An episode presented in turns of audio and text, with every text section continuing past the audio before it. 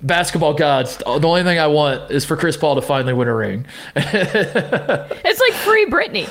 Yeah, you know, yeah. So everyone's acting like they weren't watching her fall apart, free being Britney. Like, "Oh, what a mess!" And now, it's like, Chris Paul, Britney Spears.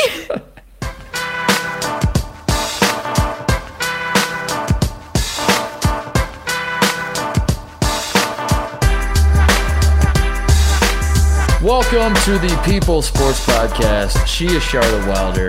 I am Mark Titus, and we are back after a 3-week, was it? I lost count, Charlotte. I was trying to count the day. 2 weeks, 3 weeks. A lengthy, a substantial, a much-needed vacation. What did you do? What have you been up to? Have you just been sitting in that chair waiting for the light to come back on? The whole time? The whole time. I've just been sitting here in front of a blank Zoom waiting for you to pop up into it. No, I just was sort of astonished by, you think like, oh, vacations are good, resets are good. And then this week I came back and I was like, I am so excited. Like anybody who listens to the show knows that I'm always excited and always overexcited to do the show. But I was like, oh my God, I cannot wait to talk into a microphone again. And I think it's just, it's important. Everybody's got to reset. I think it was really smart of us. Our boss sent us a graph of how we were doing, and our listenership had just really started to skyrocket right before we decided to take 2 weeks off. And I just want to commend us for being so smart to do that, to plan vacations, right when we're gaining momentum, because you got to keep everybody on their toes. Right. As soon as people are falling into a habit of like, yeah, I kind of like this. I didn't get it at first. I wasn't really sure what the purpose of this was. I'm slowly starting to get it, and then bam. We disappear for a few weeks. Pull the plug. I do think, so here's what we need from the people, though, is we need the people to help us out to get back to that trajectory. So tell like 5 friends about our show and that they should listen to it. And then maybe like one of them will, and we can, we can climb back up. This is going to be very unfair of me to say this. I'm basing this off of nothing whatsoever. It's a very baseless accusation, but I think it's going to make for a fun discussion. So I'm going to accuse you of it anyway. You strike me, Charlotte, as the type of person who on vacation, who does not have an outlet to do the show. You do the show to your friends and family. That you're like sitting around dinner and you're like, here's the thing I think about, I think what the Dallas Cowboys have been doing this offseason. And they're like, Charlotte, God damn it, please, for the love of God. It's funny, Mark. I don't do that like about sports, but I do it making fun of myself. Like if anything about work comes up, I'll do it as a bit. I'll be like, well, you know, the thing that people really are, and then it's funny. How often do you start in your personal life? Do you start sentences with "Here's my take"? at least once a dinner party. At least, but the best thing is when you're with people who don't do sports for a living, but either want to talk to you about sports or think that it or feel slightly threatened by the fact that I work in sports. And this is no one from this last vacation. So if anyone's hearing this, I'm not subtweeting anybody. But like when something comes up and you're like, well, here's my job, and they tell you that one story about the one athlete they once met and like explain, and you're like, no, that's awesome, that's great. It's just like, this isn't cool. Like what I do isn't especially cool, but I'm a big advocate for taking vacations every once in a while, and we have come back stronger than ever. I don't know, too soon to say, I'd say, but no, I like where you're... I got ahead of myself. I'm out over my skis, Mark. Yes. Did you do anything fun, though? Is there anything to report? Did you see any parts of the country? Did you... What? Oh, my God. Mark's already forgotten how to talk.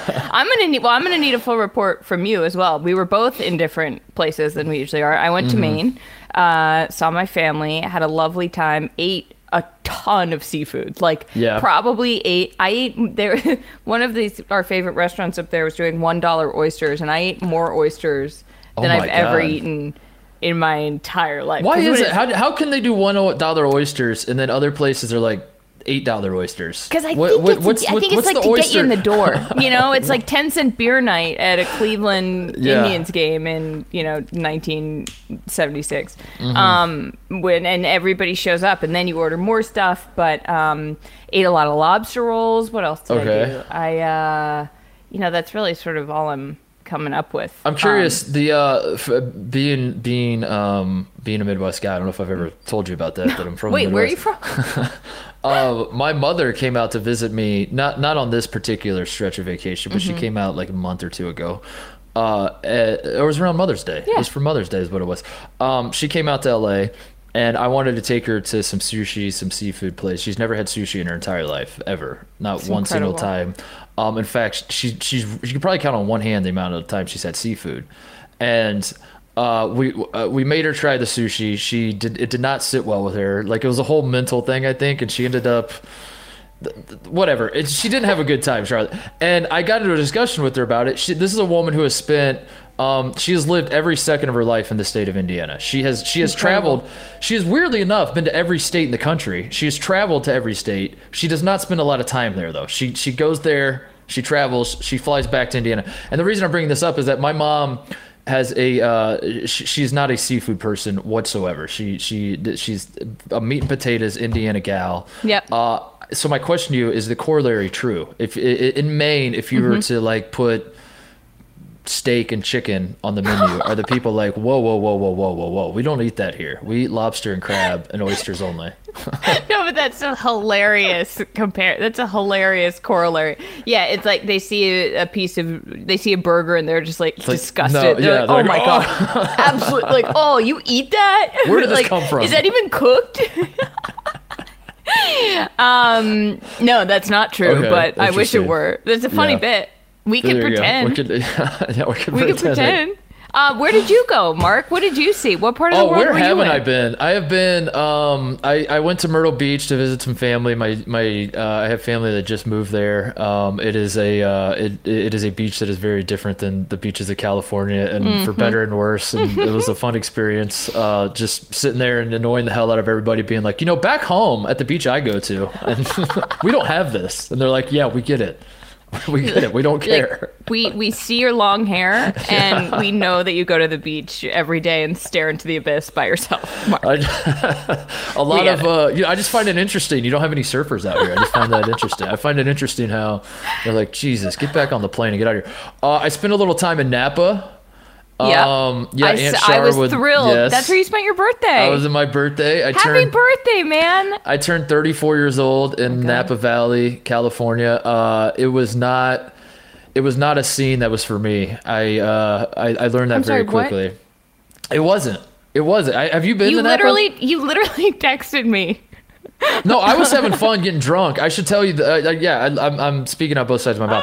I had fun drinking a ton of wine. Okay. The culture is not for me. Is what I meant. I picked up very quickly that I'm in over my head in terms of the vibe. But in terms of the actually throwing back the wine, that was a good time. So there's that, and then I just got back from Colorado. I spent like a week there as well. Look at you, well-traveled man. We are back home though. We are back in the saddle, ready to talk sports. That's what the people want. Want sports, but hold on. I just want to read a text message exchange between the two of us. Oh my god, no. This is you don't have to do this. I wish you happy birthday. We chatted a little bit, and you told me that you were up in Napa, blah blah, and then there's like a 5-hour gap where I say. I'm on vacation starting in a few hours and cannot wait to throw my phone into the ocean. And then there's a 5-hour gap. And with some typos, it says, I'm never coming back, Charlotte. Do the show without me when you're in Napa. And then I reply, just started vacation, Mark. And 3 Aperol spritzes in. I'm never coming back either. The show is dead. And now here we are. So excited to be back. And then the next text came from Michael Buckley, our boss, that said, you're coming back, by the way. Yeah, you are coming back. I saw Buck. We had dinner. He was in New York. Really? I was in New York. It was very exciting. Yeah, so he knows that we're still doing the show. I told him. I was like, look, don't worry. I know it seems like we're not coming back, but a few weeks ago, we made a whole big deal about how everything is back. Like, we're all back. Yeah. We have never been more back than we are right now. And we have so many sports to talk about. The sports. Like, they have blessed us. Will sports? Will the sports ever stop? At this point, it's so wild, Charlotte. We've been doing this show for almost a year now, is it? Like, close to it. Who knows? When we started this show... Part of the reason behind starting the show was that there was no sports. We thought, what a great time to launch a sports podcast is? At a time when the country could care could not possibly care less about sports. Literally, in the history of organized sports in this country, I think that was the bottom. True. And what a difference a year makes, because as you said, it is overwhelming, all the stuff that is going on. The NBA Finals start, the match, which like when the match was announced, when Bryson DeChambeau, Aaron Rodgers, Tom Brady, Phil Mickelson, we lost our minds. We talked about it on the show. This was tailor-made for us. Phil might not. We don't spend a ton of time talking about Phil. The other three guys, I feel like their names come up at least once a show.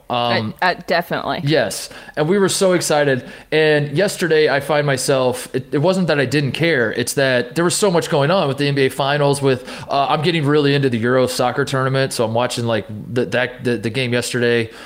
Which, by the way, the game yesterday for us was Italy Spain goes into penalty kicks. There's a lot going on. Baseball's about to have the All-Star break. You name it, Charlotte. It seems like the sport is being played right this second, with the exception of maybe football. But anyway, there's a ton of stuff going on. What do you want to talk about? Well, there are a few things I don't want to talk about. Okay. I don't want to talk about the fact that Bruce Springsteen's daughter, Jessica Springsteen, and her horse, whose name, hold on, I need to Google this. I forgot to put this in my little Google Doc. Jessica Ray Springsteen, she is an American equestrian, and her horse is named... Wait, she's an equestrian? Yeah, she's an American. Is that how you say that? Like the... I'm asking you. I genuinely don't know. Is that... Is the person who does the thing the equestrian? Like, I thought the sport... Is the sport equestrian, and then are you an equestrianer? If you would ask me this literally 5 seconds ago, I wouldn't have known. But when I Googled her, it just came up and said American equestrian.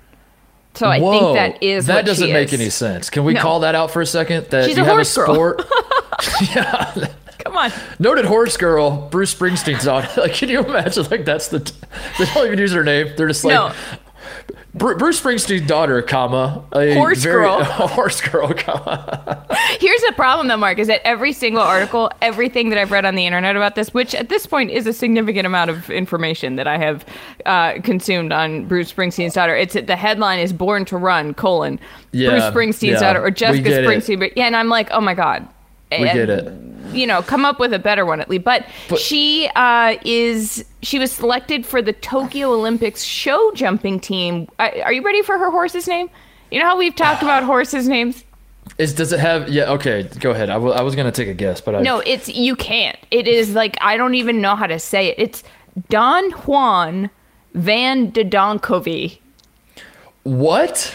D-O-N space capital J-U-A-N space lowercase V-A-N lowercase D-E uppercase D-O-N-K-H-O-E-V-E is this horse's name. Do you know how many YouTube videos we watched trying to figure out how to... That doesn't fit in the remember all the horse rules about like naming horses? There's no way that fits. But this isn't racing. Oh, this is equestrian. There's a difference. Yes, this is a show jumping horse. This is like the agility show at the dog show. Except they ride the horses. You don't ride the dogs. Can you get you a horse that can do both? Is that possible? Like, can we? Should we create a sport that's like the decathlon for horses, where it's like you have to race and show? The people's sport, the people's horse race. Show, horse competition, and you also have to hold it at like Daytona 500. You have to prance around on the equestrian. You have to run a race, and then you have to like pull a plow. And like plow a field, and you have to go on the Oregon Trail and like do a stretch of that. You have to drag a covered wagon with both of us inside it. No, here the reason that I don't want to talk about it is because I'm too excited about it. Like I could spend an entire show, so we can't even get me started. I love Bruce Springsteen. I think there is a picture of her. She was in a Hamptons wedding magazine issue. Like, it's everything I care about. Yeah. And so we need to hold on until... I'm also trying to interview her. So, Jessica, if you're out there, please talk to me. Well, that's very cool that you're cutting me out of this interview. I appreciate that you don't want to have her on the show. You just want to do it. Well, I just thought I'd spring it to you here. Can you ask her for me, please? No, she'll come on the show, Mark. We'll do it on the show. Well, I'm going to ask her one question, and it's how can you be the equestrian and the sport be the equestrian at the same time? I mean, that makes no damn sense. Like, if Tom Brady was a football, like, how does that make... You know what I mean? You know that ad where Chris Paul turns into a basketball? Yeah, there you go. Speaking of Chris Paul, I do want to get out ahead of this real quick and say he is what our show is today. Yeah, like, if you came here for Chris Paul, like... we have to talk about Chris Paul, but there are a few other things. Yeah, if you came here for Chris Paul, I'm sad to say he's not going to appear on the show, but we will talk about it. Yeah, that's the day we get a big name on this show, people won't believe us. They'll skip the episode because they'll be like, there's no way Aaron Rodgers actually went on the podcast. I still have my fingers crossed it's going to... I did watch a little bit of the match, which again, I can't believe I didn't watch the whole thing. I can't believe I wasn't like consumed with this thing because it checked all the boxes. I was so excited. I think what worked about last match, the last year, was that there were no sports. And I think we were just so excited to see something. And they... Why did they do it on a Tuesday? But the NBA Finals started. I don't understand. Did they not check the schedule, do you think? Yeah. Or was it like the only time all four of those guys were available? It was very confusing. But what little I saw of Aaron Rodgers, I love the man. And I think if we keep just pushing it out into the universe, please, Aaron, please, just one time. Just come on the, like, we promise we will not talk. You can give us a laundry list of things you don't want to talk about, and we will gladly not talk about them. You could come on the show and just talk about... God, I don't know, like your hair care routine. If that's all you want to talk about, we don't care.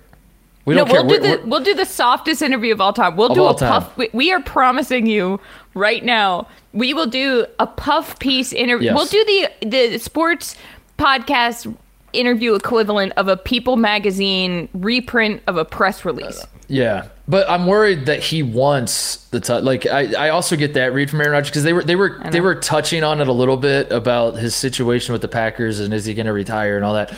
I think Aaron Rodgers actually likes being asked about it, so then he can be coy and kind of, you know what I mean. Well, here's what we'll do. We'll tell him. We'll say, hey, Aaron, what's the deal, man? We'll say, Aaron, question. Here's our hard-hitting interview question. What's going on? Are you retired? Yeah. And then he'll say he can be coy about, or we can say, look, Aaron, we know you love being coy, so here are a few hard questions. And listen, man, we are just so happy to have you that you don't even have to answer them. Dude, at this point, he would be stupid not to come on the show if you really think about it. Like, this is the easiest gimme in the history of his career in terms of interviews. I mean, he could spend the whole time plugging whatever product he's endorsing, and we'd be like, I am going out to get a ShamWow right this minute. Yes, I will leave the interview as he's talking and go order it and come back. Is there anything else you don't want to talk about? I don't really want to talk. Well, I don't want to talk about Shohei Ohtani because we got to save him for the All-Star. We got to save that. I just spent some time in Colorado, by the way. As I said, I just got back. I spent a week, and I say that to say from experience. I don't know if you've heard about this, but the altitude in Colorado. A lot of people have commented on it. A lot of people are saying below sea level? Slightly below. A lot of people have mentioned this, how it affects sports. But let me go ahead and also say that I tried to do some physical activities and I was gassed. So I know that there's a lot of data points out there and a lot of people have pointed it out. But, let me add to that, Charlotte, and say, yes, all of that is true. All of that science, it's anecdotally true. Okay, good. So keep an eye on that with Shohei Ohtani and the home run derby. You know, just factor that in. Do you think Shohei Ohtani, we're not going to talk about it because we'll save it for the thing, but do you think... he would come on this podcast? Yeah, shout out. Can we shout out Ben Verlander, our colleague at Fox Sports, who has... You know what? I'm not going to shout him out. I'm going to call him out.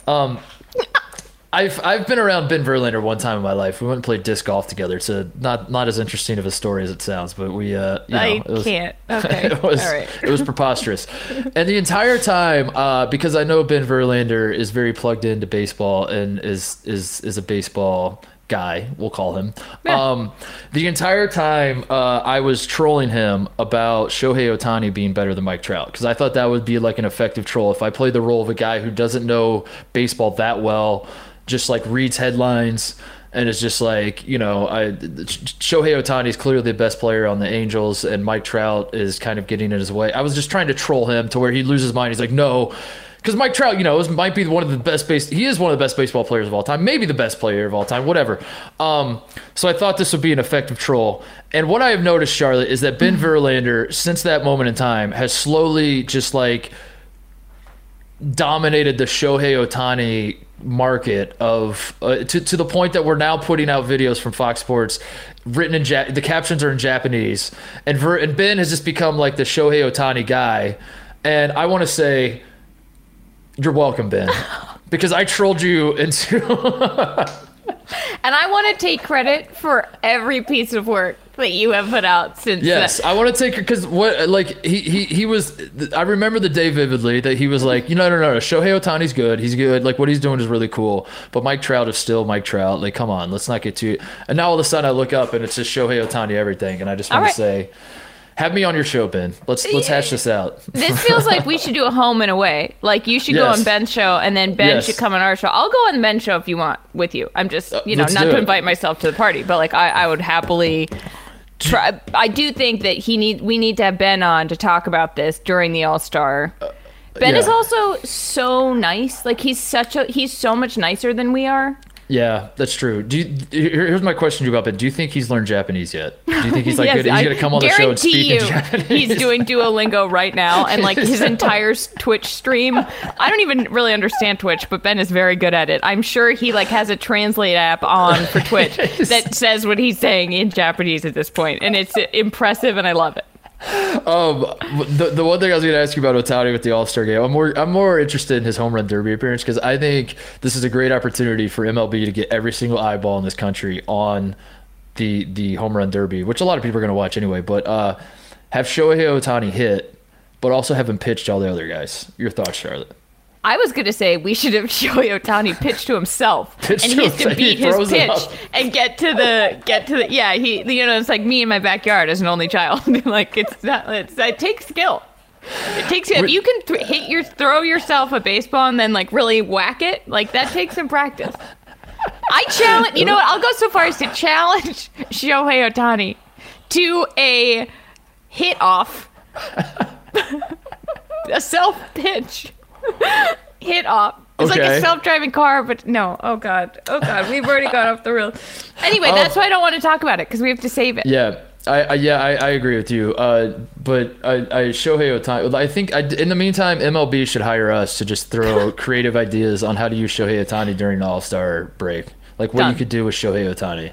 Yeah. Just did you think? Never mind. Let's move on. Say it. All right. You want to talk about Chris Paul? You want to talk about the finals, the NBA finals going on? We're recording this on Wednesday, I believe.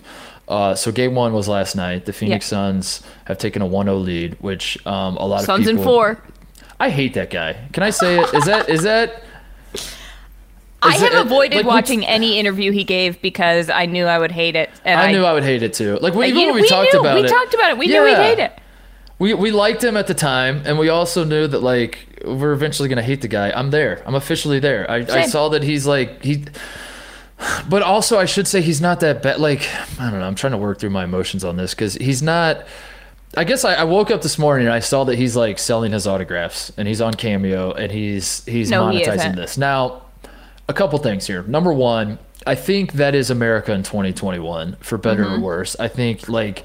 If I'm going to get mad at that guy for selling out, which first of all, like I'm on Cameo. I don't think I am anymore. I was doing Cameo for a while because Greg Oden did it and I thought it was funny. But you did it for charity. But I will say the guy was like donating some of his money to charity as well.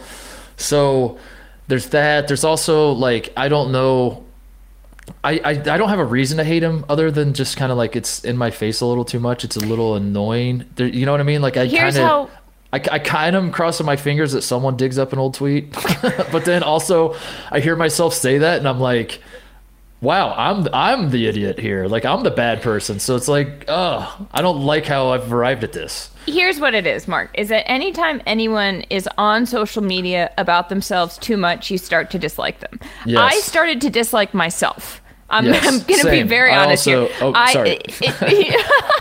No, like when I was on Instagram a lot on my stories, doing more like this whole vacation, I didn't post a single thing on Instagram and I didn't do a single tweet because I was like, this is my vacation and I need to use this more for work, because the problem is that I know people in real life who I think are fine, but then I see their Instagram stories and I'm like, oh, I don't like this person. But then I hang out with them and I'm like, you're fine. But then I go back to their Instagram stories and I'm like, oh my God, like just do less. And I think the problem is that the minute you start doing more, like I try to tell myself that if I use these social media platforms, you know, like for some jokes about myself so that people are sort of interested still, but like mostly for work or like for what I'm talking about with sports, that's somehow less inherently obnoxious than like, because that's what I'm supposed to be doing there than if I were just like, you know, do you know what I mean? So anytime someone steps out of their lane, like Sons and Four guy, maybe he was like an insurance salesman or whatever. And like, if he were posting about insurance all the time, you'd be like, okay, fine. But if he's now like,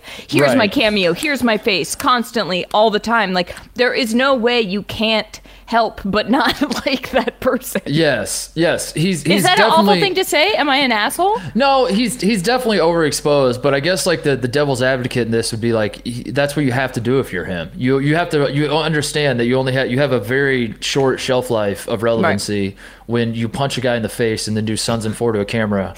Yeah. There's only a small window of time that people are going to care about this, so you should capitalize it. And I think that like he's smart to do that, and he shouldn't care whether I like it or not. But at the same time, I don't like it. I'm over it. Like there's a difference between not liking it or being like, I don't like you now, and being like, you should still definitely be doing this. Okay, yeah. Because I think he should still definitely... I think it's totally the right move for him, and I hope he can make money on it. But I'm also like, I'm bored by this now. I think I got it. We often use the phrase, we have to separate the art from the artist. And when we talk about that, we're usually talking about a guy who's a garbage person who made like an awesome movie or television show or song or something. I think this is the opposite. I think we're separating the art from the artist, where we're like, the guy seems decent enough, whatever. Like, I don't have a problem with him. Your art... Not a fan of your art. The art you're pumping out right now. Get the art out of my face. There it is. You figured it out. You know what I mean? Like I don't need like it, especially because he's dumbed down the conversation about the finals to where like if you ask someone what their prediction is, if you're like, hey, you're a bright basketball mind, you've been watching every second of the NBA this year. Like, how do you see the final shaking out? They go, Sons and Four, baby. Boo, boo, boo, boo, boo, boo, boo, boo, boo. And then you're just like, is that a real opinion? You're like, yeah, bro, Suns, and oh my God. And you just roll your eyes and that's that. But then at the same time, the Suns are up 1-0, Charlotte. Sons and Four is on the table. So Sons and Four is possible. I think that's the worst possible outcome is Sons and Four. Oh God. If it's Suns and Four, we will both walk slowly into the ocean and the show is dead. And then the guy doesn't go away. The guy starts a podcast. It's the Suns starting next NBA season. Here's something. Is the Sons and Four podcast hosted by Sons and Four guy. Oh my God. He talks about all the best. He's the first episode of the podcast is all the times the Sons and Four were at their most Sons and Fouriest. He's like, all right. So no, and Charles Barkley is the co-host. Yeah. Oh my god, that's so awful. I mean, so the Suns thing, that is it. So first of all, I want to say that I had to watch this game on my cell phone because the flight from Maine to New York is a 45-minute flight. Mm-hmm. But we are coming in to land at LaGuardia, and all of a sudden I realized that we are out. And this is telling your nightmare travel story is like telling someone your dream, like no one cares. But this is context for how I watched this game and why the game actually itself didn't matter at all. So I'm getting to a sports point, but so I realized at a certain point that we are way out over the Hamptons. And if you've ever flown from Maine to LaGuardia, you know that is super not necessary. There is no reason you should loop around. Like, that has never happened to me before. And all of a sudden we hit turbulence that was truly the worst turbulence I've ever felt in my, like, I was like, well, this is it. I was actually, one of the thoughts that went through my head, first of all, I was like, if we have to crash land in the water, are my clothes going to be ruined? And then my second thought was, oh my God, are they like, what are we going to do about the show? Is Mark going to have to do like a memorial episode and then it's over? And I would monetize your death for sure. Please. No, please. Like, I was hoping, my hope was that you would get like a lot of mileage out of it. Sons and Four. I'm the Sons and Four guy with Charlotte. With my mortality. We got to separate the death from the artist. No, this is very dark. Knock on wood. I would very much not like to die, but the turbulence was to the point where there were these massive thunderstorms coming in over New York, and the air pockets, the heat pockets, like we would just like drop and then like completely go on our side. And it was probably the scariest plane ride of my life. So we finally a real plane, or are you on one of those dinkers? No. It's not a dinker. Is that the official name of it? I think the dinker. The little dinky guy. Yeah, no, we're on a big guy. So we get over Citi Field, which is right next to LaGuardia, and we are kind of coming into land, and then all of a sudden we hit this massive turbulence. We sort of the plane just starts shaking. We shoot back up, and I was like, that doesn't feel great. And the pilot comes on, and he's like, yeah, so right as we came into LaGuardia, there were severe thunderstorms. The wind picked up above 55 miles an hour, so we can't land. We're gonna try for JFK. And I was like, try. We're gonna try. Like, what happens if we fail? Yeah. Are you kidding me? So we don't hear anything for like 5 minutes, and then he comes back on and he goes, "We're landing at JFK in 2 minutes," and we are still very high in the air. And I was like, I have no idea what is happening. But so we just like plummet, land. We managed to land. He comes on. He's like, we were the last plane that got in. The plane behind us wasn't able to land. And I was like, where did that plane go? The last plane that got in. Yeah. So like anyway, long story short, we sit on the tarmac forever. We finally get off. All these people are trying to be friends with each other, but they're saying awful things. Like it was kind of a nightmare scenario. Oh, they're bonding over like how miserable, like how incompetent. You're blaming it on the airline. You're blaming the weather on the airline and the pilot. And then one woman starts saying how she's from Florida and Ron DeSantis, the governor of Florida, handled the pandemic better than anyone. He should run for president. And I was like, oh, this is certainly hell.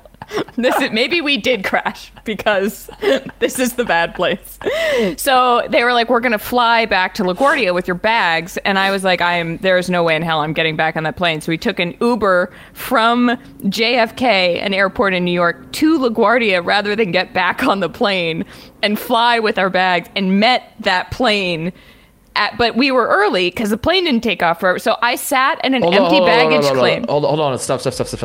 Why are you going from JFK to LaGuardia? Because we were supposed to land at LaGuardia. So the plane was like, we legally can't have your bags get off of the plane here. So we have to fly everyone's bags to LaGuardia. They can't just like open up the hatch and say, you take your bags and go? They were like, it's a security concern. And I was like, what? How is my shampoo a problem? What security concern? I don't know. But so anyway, ended up driving from JFK, took an Uber from JFK to LaGuardia because I was like, there is no way in holy hell I'm getting back on that death machine, and then had to wait for like an hour and a half. So I sat at the baggage claim at LaGuardia watching the Suns-Bucks game on my phone, watching it, but paying very little attention. Got home in time to watch the last quarter, and I was like, oh, it doesn't matter because Chris Paul is the only thing that matters. He's the only storyline. It doesn't matter what else happened in the game. Chris Paul is the only thing that any sports media person is going to latch on to about this entire basketball experience. I like how you just got to the point, but at the same time, like, I can't go there yet. I'm not ready to talk about I have too many questions about. I almost didn't want to tell it because I was like, is this obnoxious? Does anyone care, or is it a good enough story? No, I think it's good enough because that to me is almost the worst travel hell to be in, where you've landed in the exact same city you're trying to go to and they won't let you out. They like won't, you know what I mean? Like if you're flying from New York to LA and you have to crash stop or like emergency stop in Tulsa, that sounds miserable and that sounds off, but then at the same time you're like, I don't know, it's kind of a story. It's like sort of interesting. I don't know. It makes sense in your head. You're like, well, we ran out of gas. We had to stop in Tulsa to refit whatever it was that led to that point. But you were leaving Maine to go to New York City. You landed in New York City. Yeah. And then you had to fly from New York City to New York City was the proposition. We're going to fly from New York City. So I drove. So instead we're going to drive from the same plane. We're going to take your bags off the plane, throw them in the Uber with you probably, and drive that Uber to the airport. And only when we get to the airport are you allowed to get into the trunk and get your... Yeah. That's stupid. Okay, what were we talking about? It was infuriating. Chris Paul. Chris Paul is that. Also, I will. I'll tweet out as a flight path because my friend Jess Matana, who's on the Le Batard show, she was tracking my flight, and which is very sweet of her. I didn't know she was doing this, but she texted me when I got a text when I landed. She was like, "Are you okay?" and sent me a screenshot of the flight path, and it looks like a toddler just like doodled on a map of New York City. It's like all over the place. If you found out that the flight path was a penis, would all of this make it worth it? Yes. Would you just like slow clap the whole? If I found out that we had drawn a dick over New York City, I would have been like, Forget it. I will get back on that plane. I'll go anywhere this pilot wants to take me. That should have been the announcement from the pilot. Have been like, we're going to get on a JFK. We're going to fly to LaGuardia. I know this sounds bad for a lot of you, but I have to put the finishing touches on the pubic hair of this penis flight path. I didn't get to the balls yet. So please, I need everybody to get on board now. Really good. Oh my God. But I tweeted something about being at JFK, and then I tweeted something showing me watching the finals at LaGuardia, and someone was like, oh no, something went terribly wrong. Yeah. So... but you made it. You got to watch the finals. You see, Chris Paul is the talk of the NBA Finals so far. Here's the talk coming into the NBA Finals, which I think is it makes a lot of sense for a lot of reasons, but also at the same time, I feel bad for Giannis, who has won 2 MVPs and had his knee explode basically in front of our eyes, and then somehow got to a point where he could play in game one, and the Bucks finally got over the hump and have made it to the finals and all that. And I think most people are just like, yeah, who cares? Suns and 4. Yeah. And that's Suns and 4. But no, it makes sense because Chris Paul is on the tail end of his career, Charlotte. He has never made an NBA finals. What? And never happened. Never in his career. Never. Not once. I don't know if you knew about this. 16 years and you never made the NBA finals? And, he's one of the best point guards of all time, and I think that all of that gets thrown into a blender, and suddenly we look up, and the entire world is cheering for Chris Paul to, at long last, win his ring that he has never, ever won, and it seems like that's where it's headed. I don't know. I think the Bucks are better than I think the rest of America wants to believe. But, it's probably the Suns are probably going to win. The Suns should be favored, and so far they look like the better team, certainly. Well, so here's the thing that I think is very interesting about this from a human perspective is that normally going into the finals, if you have a finals centered around one guy, that guy is usually LeBron. Yes. And for the past 10, 11 years, Steph or LeBron have been in the finals. So that person, whoever it is, usually LeBron, has, it's been like, is he going to do it for the Cavs? Is he going to do it for the Heat? Is he going to put the team on his back? Is he finally going to have help? Blah, blah, blah, blah, blah. Like, there's so many storylines about this one guy. There's always a counterpoint, though. There's always someone he's up against. It's either like, well, but there's Steph Curry and the Warriors, or it's like, there's always a worthy adversary or like someone else with enough of a narrative that there's more to talk about than just LeBron. But it feels like with Chris Paul, he's the only veteran, like the only guy that I think especially like older media people can be like, oh, you love to see it. Like he's grinded it out for so long. And like there's Giannis, but he's been in the league, what, 6-7 years? Like that doesn't quite reach the level. So it's sort of like whatever you want to do with Chris Paul, like he's the story. After the game last night, one of the guys on ESPN said, Chris Paul's the guy, the key, Tim Legler, he said this like 30 times, Chris Paul's the guy, the key to this series. And he just kept repeating over and over why Chris Paul was the guy. And I was like, oh my God, we are just like, this is it. Chris Paul is the only thing people really have to like as a meaty story. But the problem is that they're talking about him as though he has always been beloved and as though he has always been like, oh, like everybody's favorite point guard, Chris Paul. Like, oh, we love him. He grinds it out. He's had so much bad luck before, but like, here we go. It's his year. And I'm like, didn't everybody like, do people like Chris Paul? It is confusing. It's definitely confusing because Chris Paul, hate is a strong word. I don't know if there are certainly people. Everybody has haters, right? That's what Evan Turner taught us. Jesus was hated too, according to Evan Turner. But there was a dislike. There was Chris Paul was annoying to a lot of people. Certainly, like there were plenty of reasons. Going all the way back to those who follow college basketball closely might remember he punched Julius Hodge in the nuts when Chris Paul was at Wake Forest. They were playing NC State. Tate believes that was actually justified. He's like, no, that made me like Chris Paul more because Julius Hodge deserved to be punched in the nuts. But either way, Chris Paul has had a reputation for being, if at worst, a dirty player, at best, like one of those guys that toes the line of what's acceptable and is just kind of has a lot of shenanigans going on. We'll put it like whether it's dirty or not. He's like always like he's not a great sportsman. I mean, there's an entire YouTube category of Chris Paul flops. Yes, Chris Paul flops. He's the king of like baiting you into something, and the moment you do it, he whines to the officials that you're doing it, whatever. And that did not go unnoticed by NBA fans, by basketball fans, and it's been talked about a lot and discussing who Chris Paul is as a player, as a way that he.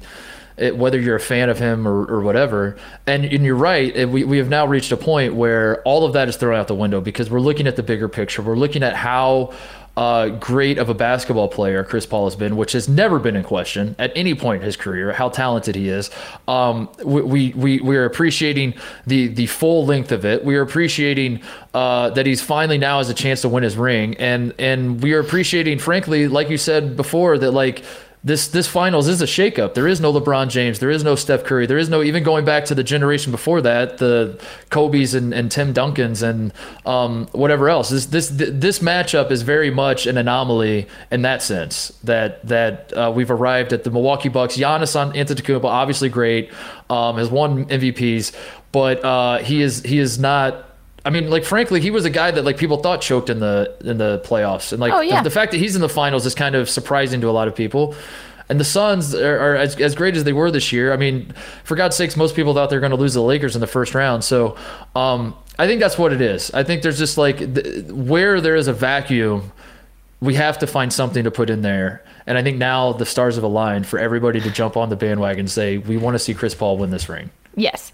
Yeah. And I also think, you know, in any other finals where either the Suns, who've never won a championship, and the Bucks, who've never won a championship, they're up against a team, so they become the, like any other finals that the Bucks are in, I think they're the story. I think it's like, can this underdog team do it? And instead it's become Suns in four, you know, yes. That to me is how it's sort of shaking out. And I think, you know, I started doing sports in 2016. I have said this before. I didn't know who Kevin Durant was before I started doing sports, which is a wild choice by the people who hired me, but I'm very grateful. And so I feel like I really, you know, I caught up very quickly, not to brag, on like the current sports landscape, but filling in those gaps, there's still some things that I don't know. I feel like I'm a 11-year-old who has been following sports for the past 5 years very closely, but before that I was 6 and I was too stupid to understand what things were. So to me, I see like I probably only became aware of Chris Paul as somebody for the State Farm commercials. And I was like, this guy's kind of fun. And then, you know, you watch him play and he goes to the Thunder and he's kind of the elder statesman. And then he goes to, I mean, he's on the Rockets, but he has some bad luck. And then he's in the Thunder and now at the Suns. It's sort of like this redemption story. And I'm like, oh, I like Chris Paul. And I was watching the other day and it suddenly occurred to me. I was like, wait a second. Isn't there a reason people like I turned to the person next to me. And I was like, do people like Chris Paul? I was like, I feel like if you were to just, like me, if you were an alien who has just dropped in the past few years, you'd be like, what a lovable guy. But like, I think that it's like the recipe of what we were talking about. It's like, what does it mean to be likable in sports? Does it mean that you have undergone hardship, that you've put the team on your back, that you have just stuck around long enough that people, if you stick around long enough and don't win anything and you're not like a blatantly horrible person, I think people are going to start liking you. Yes. There comes a point where us as fans put it on ourselves and we start looking in the mirror and we're like, why do we hate this guy again? Right. Like what is it exactly that we hate? And I think he's a beneficiary of all the shenanigans, the word I used earlier, which is, I guess, the best way to just kind of throw it all together, the whining to the officials, the flopping. Because it's not a situation. It's not bad enough to be a situation, but it's shenanigans. It's shenanigans, yes. The shenanigans, I think when Chris Paul is younger, when you're a younger athlete and you're pulling shenanigans, I think everyone thinks it's Bush League. I think they think it's bullshit. I think it's a turnoff to a lot of people. But as you become the older, savvier vet, it's gamesmanship. And it's like, look at him. Look at him, just like the cerebral way he's going about this. Did you see the way he baited DeMarcus Cousins into the way he baited Patrick Beverly into shoving him into the back? But if Chris Paul's 25 years old and doing that, you're like, I hate him. I hate this guard. You know, I think there's a part of that too. Also, we should say that this country, the media in general, but I think fans as well, The only thing that we love more than tearing someone down is pretending like we didn't play a role in tearing them down when they are on the come up for their redemption. That is the only. That is how it works. We shit all over somebody. We push them aside. We say suck it. And when that person like finally has the gall to like come back or like go come for their redemption, which it's not that bad because Chris Paul again, he's not like he's not a bad guy, but. Right. In terms of like our thoughts of him, as this redemption's happening and Chris Paul's making the finals, we all wash our hands of it. We all delete all of our tweets from 12 years ago when we were like, "What a punk ass bitch Chris Paul is," or whatever it is you said about him, you know. And probably now all of a sudden, that. And now all of a sudden you're like, "Please, basketball gods, the only thing I want is for Chris Paul to finally win a ring." It's like free Britney. Yeah, you know, yeah. So everyone's acting like they weren't watching her fall apart, free being Britney. Like, "Oh, what a mess," and now it's like, Chris Paul, Britney Spears. And LeBron James is the conservatorship. No, yeah. I'm kidding. LeBron James is a conservator. That is their friendship. Actually, before we get to that, I have Charlotte Wilder's sports likability theorem. Okay. To put out here on the table. And it's that you have to meet three of these four criteria, which is that you have to be in good, funny commercials. You have to stick around for a long time. You have to put a team on your back that hadn't won anything before. And you have to... All right, maybe it's just three things. Maybe it's just those three things. But like, think about it. Or be really, really good to the point where people can't say you're not really good. Like, there are people who've gone on these redemption tours. Like Alex Rodriguez, everybody hated him when he played baseball, or become a commentator who's like more fun than you were when you played sports. Do you know what I mean? Like, you need some sort of turn, but I do think that commercials and lasting a long time play a big part in that. That's a great point. How much is Cliff? Do we not actually like Chris Paul? We just like Cliff Paul. What if that's what it is? Uncle Cliff. What if we don't actually like Chris Paul at all? We just like Cliff Paul. I think another thing that really helped Chris Paul was if you're a villain in the NBA, which again, these are two strong words. I don't remember people being... Chris Paul was like a pest. He was just sort of annoying. He was a pest. Exactly. He was not a villain. He was a pest. But if you are of that ilk... one thing that really helps as well is going up against an even bigger pest or villain. And I think when the Rockets took the Warriors to 7 games, and then Chris Paul couldn't play in Game 7 because he got hurt, because that's what like his that's another part of all this is that his injury history, especially for big games, you start to sympathize and feel bad and want him to finally get his chance. When that happened, when the Rockets still almost beat the Warriors with Kevin Durant, the one of the best teams in NBA history, Steph Curry, Klay Thompson, Kevin Durant, they take him to 7 games. They miss 436 3-point shots in a row and blow Game 7 at home. And Chris Paul had to sit on the bench and watch that whole time. I think there was some small part of that like some switch flipped where people were like, damn, if Chris Paul would have played in that game, they're taking down the Warriors. And at that point, everybody hated the Warriors because Kevin Durant had joined the Warriors, and he kind of ruined the NBA, as I've done this rant many times on the show before. So I think that helped too. I think like that was at least my moment when I was watching this, where I started to cheer for Chris Paul moving forward. And then he goes to Oklahoma City and now he's on the side, like you know, he's bounced around. But each time, even when he went to Oklahoma City, and now that he went to the Suns, both times he entered those new teams, he did so with there was like this a discussion. The discussion around him wasn't that okay, these teams just got a very valuable piece that's going to help them do X, Y, Z. The discussion was like, we'll put him out to pasture. And as he's like, you know, as he's out to pasture, maybe he can teach the youngins a thing or two. And that was like all he'll do. So I think there's that part too, is that like people had already kind of put him out to pasture when he went to Phoenix. And like, this is a great opportunity for him to teach Devin Booker and DeAndre Ayton and Mikal Bridges and all the young guys Phoenix have. And Chris Paul flipped that on its head and is like, no, kiss my ass. I'm not here to teach anybody anything other than how to win. And we're going to go win the ship. And that's what they're doing. So. Right, he's like, oh, do you like these combined 53 points and assists? You know, like, but that also has become sort of the story, right? Where, you know, Devin Booker's like, oh, he, you know, he's a leader in the locker room, and then and I think that that's true, and I think that that's partly why people like him, because it's like watching your dad win a championship. Yeah. It's like there's real paternal, like, look at this guy. Devin Booker went to his camps when he was growing up. Like, now you've got Chris Paul and like, look at him be a general. And, you know, they're breaking down the plays, being like, look at Chris Paul. He doesn't like this shot, so he goes here, and Devin Booker knows to move over here so that he brings his man with him, and Chris Paul has a shot. It's like the son learned from the dad. Like, yeah. It's the ultimate sports, like, you can watch this with your dad, so you guys have something to talk about. You know what I mean? It's like that. Yeah. It's this gift of like a Greek, one of the themes of a Greek myth. It's like fathers and sons, you know?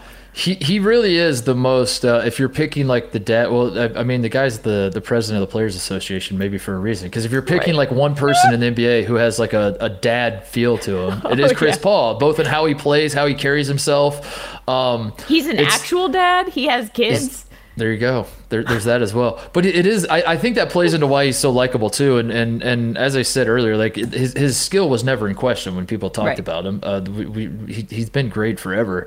But the way he plays the game of basketball is very old school. And as time passes, and honestly, I'm deciding whether I should go on a new rant because I'm starting to feel myself go. But like the there's an art to basketball. Part of what I love about basketball is it is in a lot of ways an art form, and the ways of which people go about playing the game is beautiful. It's a beautiful game to me, Charlotte. Yeah. And I think the appeal of basketball is that Shaquille O'Neal can just be a brute force, do a drop step, dunk all over your face. And he was playing in the NBA Finals one year against Allen Iverson, who was tiny and just crossing people over and shooting fadeaways and all that, and everything in between. There's a million different ways you can have success in basketball. And it feels like as time continues to pass and the stats nerds get their hands on basketball teams, everything is being pushed in one direction, because Steph Curry taught us that 3 points are worth more than two, and that you know, that if you make shots from behind this line, that's more valuable. So it does feel like the art form is slowly eroding, and this is a dramatic way of putting it, but I'm speaking in broad terms for just to, you know, make my point here. It feels like the art form is eroding, and in replace of it has become like efficiency. And it's like, if we shoot from these spots and we do it this way, and with that, it feels like a lot of the players are becoming sort of the same. Like, as great as Devin Booker is he that much different than like Jamal Murray and Donovan Mitchell? And you know what I mean? Like a lot of these young guys are playing very similarly. Mm-hmm. When you go back in the day, and it's like, I don't know. It's like there's a bunch of different ways to go about it, and you're like, wow, this is crazy. And my point is, Chris Paul plays, and he harkens back to that time where it's like, this is an art form to me. I know the game so well. I don't mind shooting mid-range jump shots. I don't mind being a pass-first point guard if that's what it calls for. But I also don't mind scoring 30 points if that's what my team needs. The way he goes about it is a lost art, and it is a type of basketball that I think those of us who have been around for a long time watching the sport, which I'm not as young as I wish I was, he plays a style of basketball that in our minds are the old heads. In our minds, we feel like it's dying, and there's some part of that too, I think, that plays into the Charlotte. I'm sorry if that was too long of a rant. No. I love that. I truly love that, because I think for me, for someone who came to the sport later watching it, you know, you see the Ja Morants, you see the Trae Youngs, you see the Devin Bookers, and they're these slippery, sort of littler, skinnier guys who are sort of slithering all over the place, but also like mostly shooting threes. And that's why I sort of, you know, I think I talked about this during the Knicks-Hawks series, because you have sort of this, like, there was an element of brute force or of like defense or hard fouls or Derrick Rose just sort of taking mid-range jumpers, and you felt like the Hawks were surprised, like they didn't know. They're like, oh, we didn't practice guarding this. And so when you see Chris Paul take the court with this like commanding dad, you know, they call him the general presence, and he's like, you go here, I'll do whatever I have to do, like taking mid-range. Like, I think that on the back of our t-shirts for this podcast, it's gonna have to say normalize the mid-range jumper, because like, but I think that that's what makes basketball so much fun to watch, is these different styles. And you're right, that gets condensed, and I think that you can argue that's happening, and not to get too serious, but like that's happening across a lot of different art forms. Like, I think that you could say that happens across novels, that people saw like, oh, okay, this is the sort of beach read that people want, so we're only going to publish these. This is the sort of literary book that people want, so we're only publishing these. Like, this is the kind of movie people want, so we're only going to remake old movies from the 90s and put out Marvel films, you know, like, and because that's efficient and that makes money. And I think that what you're saying about the way people play basketball is actually happening in a lot of different industries where creativity is valued. Like, you can also turn on TV, you can turn on a sports game, and I can tell you before they say it what every single commentator on a, you know, on a studio show is going to say before they say it, because it's what they have to say, because it's efficient. The keys to the game. And it's Chris Paul. Chris Paul's the key to the series, and it's what people want to hear, which I don't blame them for, but it's what they expect. So you give them what they want and you make money off of it. And I think that there's a real art to zigging when people zag, and I hope that we keep seeing more of that. And I hope that maybe one of the things Chris Paul is teaching these kids who say, you know, Devin Booker, his post-game presser was just like, he's teaching us, he's a leader. And it's like, right, okay, we get it. I hope part of that is that he's teaching them you can play a different style and catch people off guard, and it'll actually be more fun. Yeah. I think hopefully that would be great. Wouldn't that be great? Because efficiency is the death of art, is what you're saying. Yes. Is that a quote? Someone said that? Can we get that? No, I don't know. I think you might have just been philosophical. Oh my god, put that on like some, like a cool nature picture and like in a cool font, and then you mean an inspirational poster. That's what Mark I meant to Titus. Say yeah efficiency I do, is I the mean, death of art.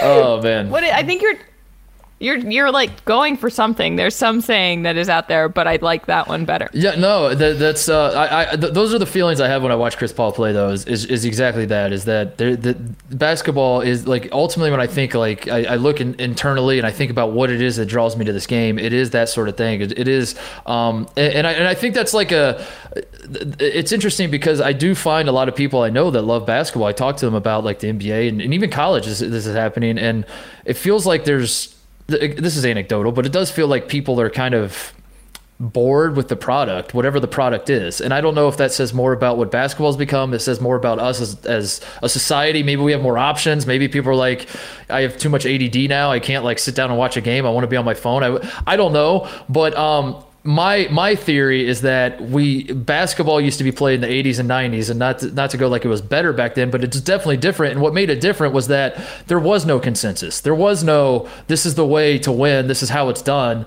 A lot of people thought a lot of different things, and you threw a lot of ideas. And over time, we have slowly figured out which ideas have won out and which ones haven't, and we've like streamlined it, and everyone goes here.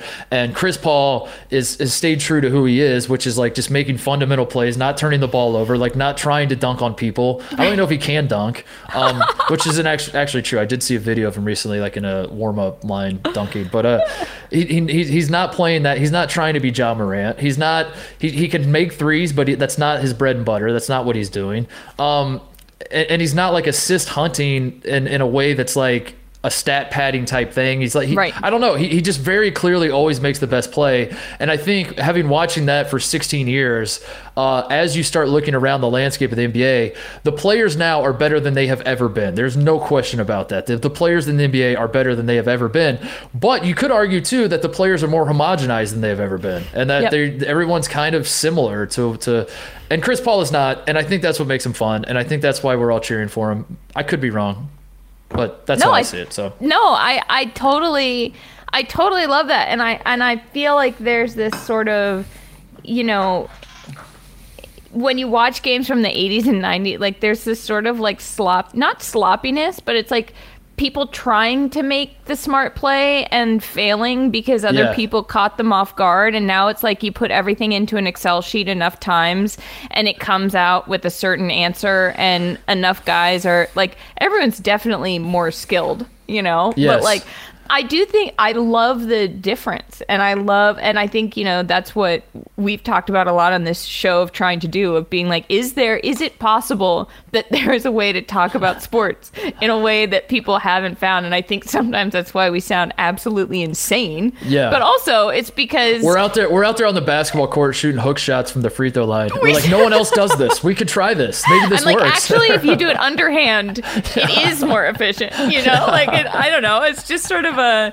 and I think that that's really enjoyable. And Chris Paul has, he's just stuck around long enough and done it in a way that like, and I also think that when you think about highlights, right, where kids today are doing things for the highlights, like there's this whole Instagram community where people, it's almost like, do you care more about the individual stats or the individual highlights or that individual video for your social platform than you do of not turning the ball over and, you know, shooting a boring shot, but it's going to go in? And it's like team versus individual in a way that it feels like Chris Paul is a very individual guy, but he's always got the team win in mind. Yes, that's always been his mindset. And again, that is refreshing for older people, because I do find that like the people that are super excited about the idea of Chris Paul winning a title, they tend to skew a little older. It's like I doubt there are many like 15-year-olds out there that are like, oh, this is sick, man, Chris Paul, you know. There probably aren't a ton of like younger Chris Paul fans. Right. And I wonder if that's why. I wonder if it's because he plays a brand of basketball that those of us that are a little older are think like, it's man, just this is... And he's probably, that's just, he's our age. He's related, right. It's like, oh, maybe if Chris Paul can still play basketball, I can go for a run without having to ice my foot for 5 days, you know? It's like, oh, okay. But it is interesting how he has become likable, the arc of his likability, we'll say, because I think we should make this point too. Chris Paul has not changed. That's the other part, is that like a lot of redemption arcs, it's like a guy, I was a shithead when I was a kid, you know, I learned as I got older. I'm not like, Chris Paul has kind of been the same guy. He was getting into it with DeMarcus Cousins. Like it was, he's already gotten into it with DeMarcus Cousins before, but he was flopping with DeMarcus Cousins. Yes. This happened against the Clippers in the last round. I just watched that video and I was like, oh my God. And DeMarcus Cousins was shaking his head at Chris Paul in the exact same way he did like a few days ago. And I was like, haven't we seen this already? He last year in the bubble, you might remember when they were playing the Rockets and it's going to Game 7, and Chris Paul like just at all times is in the ref's ear complaining about something, and like whoever he is, he has been that guy forever. And it's just one of those deals where it's like, has Chris Paul changed or have we changed? And I feel like it's we've changed, which by the way, I love that little idea of like, if like we do this podcast and 6 years from now, people are like, I don't like this show. Like, it's kind of changed. We just flip it on them and we're like, we haven't changed. You've changed. Well, I mean, like, honestly, you know how people used to write into your yearbook, you know, like Hags, have a great summer, like LALAS, love you like a sister. And they would also put like, never change. Never change. I got a lot in my yearbook. I found it when I was at my parents' house, when I was home in Maine. And a lot of it was like, never change. And I was like, so the thing about, I almost wanted to call up the people who'd written that in my yearbook and be like, look, I tried, I can't. Like, I tried very, very hard to change, but you're in luck, it didn't work. So I feel like, you know, and I do respect that that's why, that we've come around to Chris Paul, or that he's lasted long enough for us to be able to come around to him. Yeah. And he's like, no, I've been consistent this whole time. Yeah, anybody that's trying to make an argument that they like Chris Paul now because he's matured and because he's you're full of shit. I just wanted to call you out on that. Did you watch him dive in that last series? Like, are you kidding me? He got like tapped on the shoulder, and he did this. He should be in Cirque du Soleil, honestly. Yes, like the acrobatics that he did. I was like, he's gonna flop and hurt his neck again. Yeah. Yes. And if you think that the reason you like him now is because he's changed, you're wrong. Right. So maybe revisit why you hated him. I don't know. It's all just so fascinating, which is why I want to discuss other athletes in the world of sports that you believe have a chance, because when we watch what's happening with Chris Paul, where everyone is he's almost got 100% approval rate. I feel like if you're not a Milwaukee fan, you're probably cheering for the Suns to win this thing because of him. Could this happen to other athletes, Charlotte? Are there other people out there who could get this treatment? Now, we should say Chris Paul, again, was not hated all the way. He was more of a pest, as you said, than a villain. So maybe that plays into it, that like if on the spectrum, he wasn't that far to where he was irredeemable in people's eyes.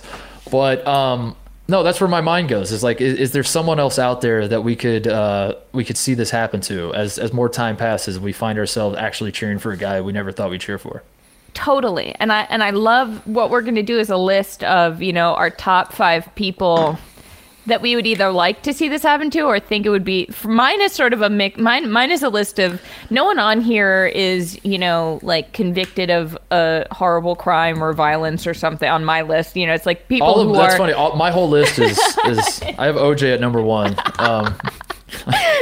Dear God. So that'll be interesting. It'll be interesting how it shakes out. But the people on my list are like not liked at all. And to me, it's because I think it would be... The thought of these people in 10 years, suddenly people really rooting for them is hilarious to me. I do want to say, too, though, this finals is ostensibly long.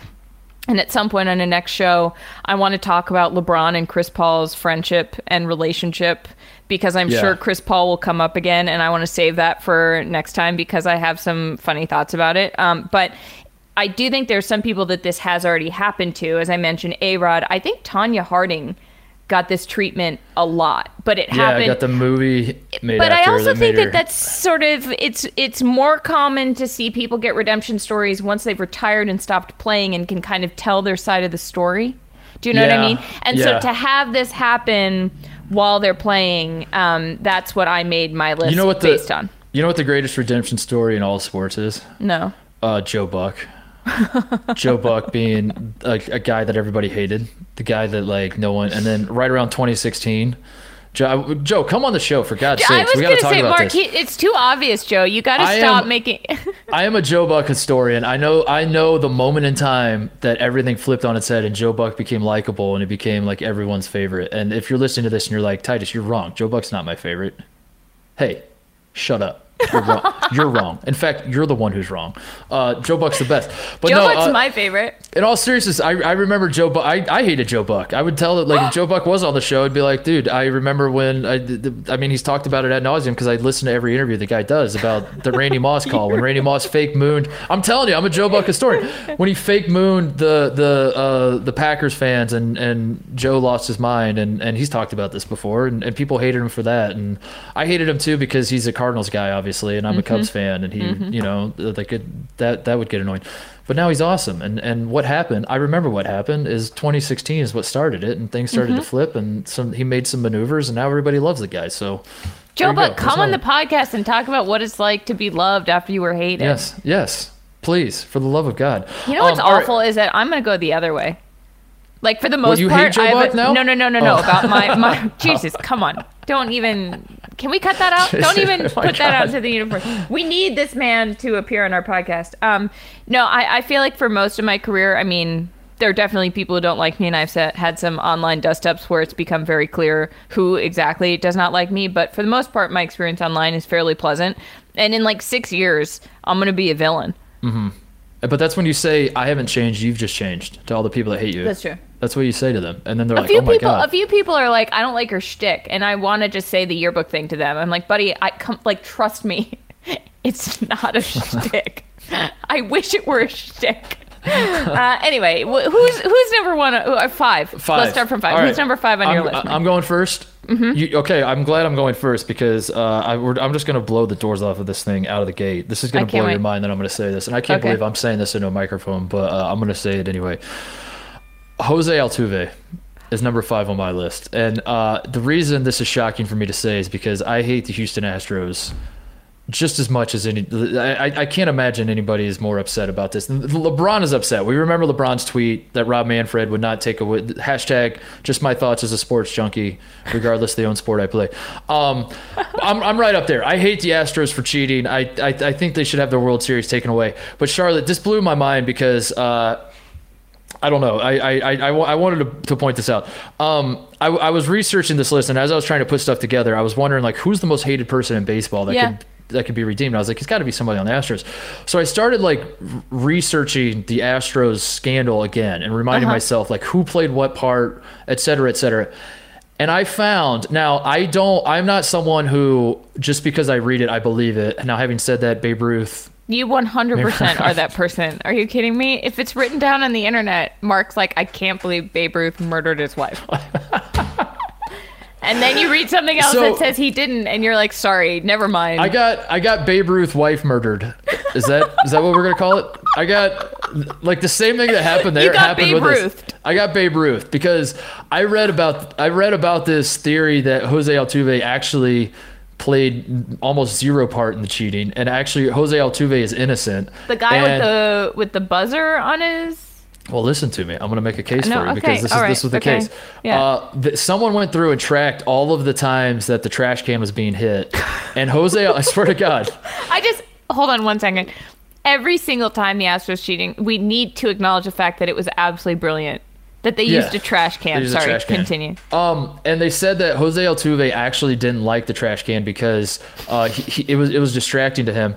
And if someone crunched the numbers, they said Jose Altuve had like the lowest trash can hit rate of at bat. Like the Astros did not bang the trash can when he was up to bat because he hated it. He would look at him and be like, "Please stop doing this." Because it distracted him. He was like, I'm already a great player. I don't need this shit. Like, I can see the ball coming. I don't need your help. Please stop. The most damning piece of evidence was when he's coming home from third base and he's holding a shirt and he's saying, I have a piece on, is what people think he's saying. And he's like, don't rip my shirt off. You're going to be able to see my buzzer, all that kind of stuff. So what apparently happened, and again, this is according to one theory, is that he is saying camisa, which is t-shirt in Spanish. He's from Venezuela, so he speaks Spanish. Oh. And he's saying, no, don't, like, no camisa, do not rip off my shirt. And the reason he's saying this is because the Astros have a history of doing that. Like, if guys hit walk-offs, they'll just, like, run up and, like, just mess up your hair, take off your hat, rip your shirt off. Like, they just make a whole scene of the whole thing. And he was saying, please don't do that. Like, I don't want you to rip my shirt off. And he was saying camisa. So there was that. There was also, like, Carlos Correa. I found a video of him saying that Jose Altuve didn't cheat. Like, he didn't want any part of the whole thing. So now, like, my brain is turning, and I'm thinking to myself, we're gonna get like a 5-year article on the 5-year anniversary of the Astros cheating scandal. We're gonna get some article that, like, revisits it, where someone makes the case that Jose Altuve has been wrongfully accused in all of this. You should actually like the guy. And then suddenly everyone's going to cheer for Jose Altuve to win a World Series without the Astros. He can't do it with the Astros. He's got to be, like, traded away. But, like, Jose Altuve's on, I don't know, pick a team. Jose Altuve's going to be on the Cubs. He's on the Cubs. And people are going to want him to win. I was going to say he can't do it with the Astros. I'll go a step further, though, Mark. First of all, you've now convinced me. I believe you. And we shouldn't wait 5 years. We should try to get Jose Altuve on this podcast and defend himself right now. Jose, if you didn't do it, you would come on the show and say if you don't come on the show, you did it. Yeah, exactly. There you go. It's that easy. It's that Carlos simple. Correa also is definitely the villain in this situation because he's like, I'm proud of it, or something. He was like, whatever, and it's like, okay, I'm with you. I think Altuve is adorable also, and we just need more pictures of him standing next to tall men. There you go. So I think there's a path back for Jose Altuve, believe it or not. So all right. I put him at number 5. But it's a long road back, so that's why he's at number 5. It's a long road. All right. Okay. My people are all people who I think it's nearly impossible, so if it happens, it'll be incredible. My number 5 is Kyle Busch in NASCAR because he is probably the most hated driver, but he's also extremely good. I mean, he trolls people. He'll get into it on Twitter. He, does these sort of gestures after he wins, like maybe not the suck it gesture, but like something close to it. And he's always sort of, needling guys on the course. And, the most likable thing about him to the mass public is probably that he's repped by M&M's. I mean, he wears like a bunch of candy on his suit. It's hard to dislike a guy who does that. And he does that. That's a good point. That's a good point. That's a smart brand move for him too, to have M&M. Because if he was sponsored by Budweiser or something, they'd be like, it's a little easier to hate him. Yeah, or Bush beer. Yeah, they'd be like two on the nose. Yeah. But he's like the M&M's guy, and people still hate him. But to me, if you think about it, like Dale Earnhardt Sr. Was kind of hated. No one really liked him that much before he had his fans, but like he went from villain to hero a little bit. Yeah. He he was more badass than Kyle Busch because he like made his own car and just showed up and did it. But I think for Kyle Busch to be liked again, he would just need to last longer than anyone ever and be in M&M commercials. And I think there's a path forward for him. Yeah. Yeah. Okay. All right. I a lot of people might disagree with the Earnhardt thing, but you know, I didn't like Earnhardt per se. I thought he was really good, but I was a Jeff Gordon guy, so that's what I mean. Yeah, but then you know, people hated Jeff Gordon too. I don't know. NASCAR's weird. The fandoms are weird. I just think that Kyle Busch is like the most consensus not liked guy, and he does have his fans. He has people who are like, who cares what the haters say? Like he's great. Right. But I think for the general NASCAR loving public to like him, it would take the longest career, the most career wins, and then like a redemption tour and a bunch of M&M commercials. I think Kyle Busch is more similar to Tony Stewart in terms of like how much people hate. And then Tony Stewart's redemption tour, yikes. We'll just say that. Yikes. Maybe the comparison hopefully ends there. Yikes. But yeah, Kyle, I'm with you. We're going to, maybe we look up in a few years and we're like, what is he really guilty of? So what? Yeah. He speaks his mind. Are we going to kill him for that? We changed. He didn't. Yeah.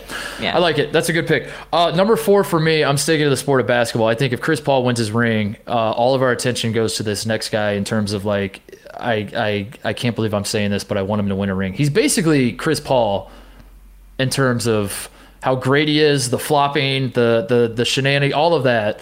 His name is James Harden, and he plays for the Brooklyn Nets. And I think he is next on the list in terms of getting the Chris Paul treatment by the NBA people. That for a very long time, people have been cheering against James Harden.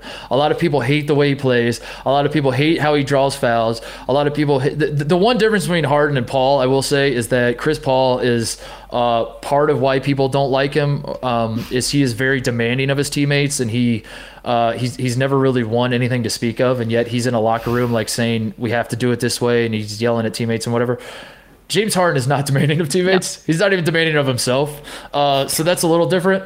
But no, I see a world like James Harden's on the Brooklyn Nets. I doubt people are really going to cheer for the Nets to win a title as long as they have Kyrie and Kevin Durant. But I do envision a world where James Harden is older and he's not on the Nets anymore. The Nets have broken up and he's maybe the one guy that's stuck with the Nets or something where we're cheering for him to, if he's already won a ring with the Nets and Kevin Durant and all that, we're cheering for him to quote unquote win a real one now. Yeah. Or win one where he's the guy or whatever it is. I think we're close to that because we were kind of getting that way. It was sort of getting close to that in Houston with James Harden. He did himself no favors with how he got out of Houston and went to Brooklyn. But I do think in the end, he's going to be likable and there's going to be a way that people are going to cheer for him. But we're not there yet. We're definitely not there yet. If he'd stayed in Houston, I think we would have been there already. Yeah. If he'd stayed in Houston, I think people would be like, you know, but I do agree. I also think that he's just sort of a soft-spoken guy. So from a, like, personality standpoint, except for everything with Houston, people are going to forget about that and just sort of be like, yeah, why don't we, like, I guess...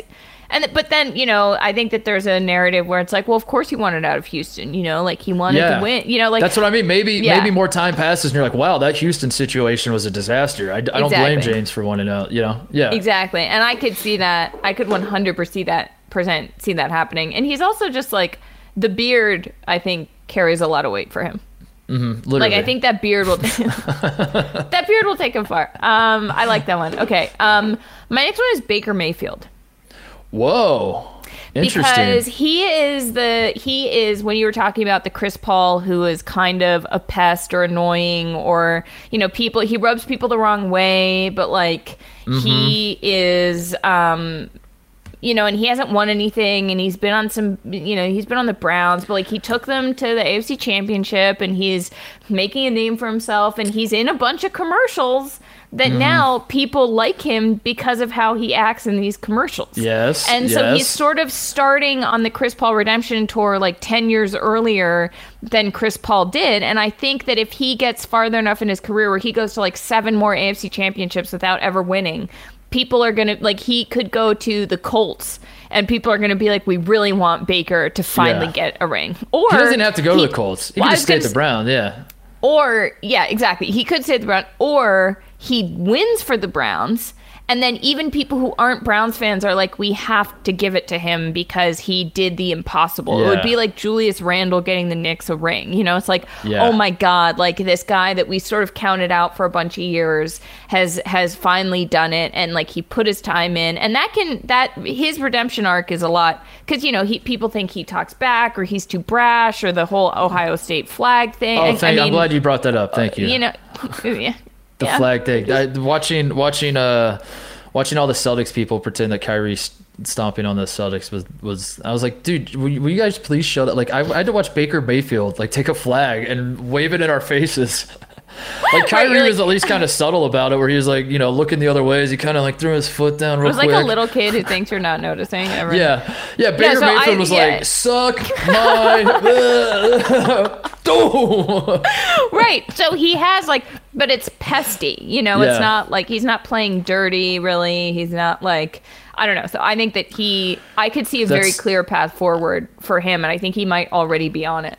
That's a great pick. In fact, the only problem I have with that pick is that it's not high enough because I have Baker Mayfield at number 3 on my list. Oh, not at number 4. Look at you. For all the reasons you pointed out, I don't think he has to switch teams. I think he's with the Browns. I think the way America rallies behind Baker is he keeps doing the commercials. Yeah. But you agree that commercials are a big part of this. I definitely agree. He's also very likable on social media. Like he's always been kind of likable too. I should say that. Like even the flag thing in retrospect as an Ohio State fan, I'm like, I was always into that, to be honest, but I'm not Ohio State, so I don't. He's been unapologetically him. I think one of the issues with him starting out of his NFL career was that he was drafted to the Browns, not just because the Browns are LOL the Browns, but because he was following in the footsteps of Johnny Manziel, and there was the obvious parallel of, is Baker Mayfield the next Johnny Manziel? He's not. He's actually very good at football. He's not quite as far on the like out of his mind spectrum that Manziel seemed to be. Yeah. So I think Baker is, he's sort of figuring it out too, where he's a decent enough quarterback. I don't think he's a super duper star, but he's my perspective. I think he's good enough to win a Super Bowl. I think if you put enough, he's above that threshold of like how good you have to be if you can put enough guys around him to win a Super Bowl. Once Tom Brady retires, Baker Mayfield could win a Super Bowl. Exactly. So I think the situation is fast forward like 8 or 9 years. Baker Mayfield is how old at that point? I don't know, mid-30s. And he's been to like one AFC championship is all. The Browns are still the Browns. They're still like good, but they're like, God, why do they always choke? They can't get it done. Now all of a sudden you look up, Baker Mayfield back in the AFC championship. And everybody's rallying around him as he's about to play. God, do the damn thing. They're playing the Jaguars in the AFC Championship or something. Who knows? And everyone's like, I want the Browns to win this because I think Baker. It's been fun watching him, and he deserves a ring. Yeah. So there you go. I'm totally with you. Yeah. Who's your number 3? My number 3 is Patrick Reed. Oh, interesting. Because I can't think of an athlete in any sport who's disliked more just for being who he is than Patrick Reed. Yeah. Okay, and on the scale once again of like, you know, without being a horrible person who's done horrible things to women or something, like from what I understand, Patrick Reed, I Googled this, I looked it up. He seems like he's just obnoxious and unlikable. And who's his favorite? Is Imagine Dragons his favorite band? Is he that guy? Like that is. Nothing likable about this guy. That is not a harmless thing. That's a serious offense. I honestly don't see a world in which Patrick Reed has a path forward. Like, people hate when people don't talk to their families, and Patrick Reed's wife came between him and his family, and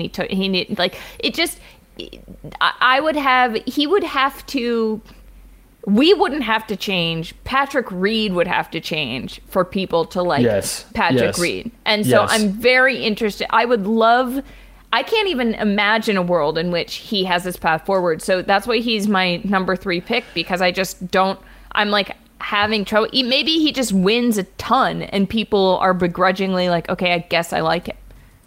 Yeah, I'm having a hard time with this one only because of what you said. Like we have to, it's not a case of us changing. He has to be the one to change because the guy is so.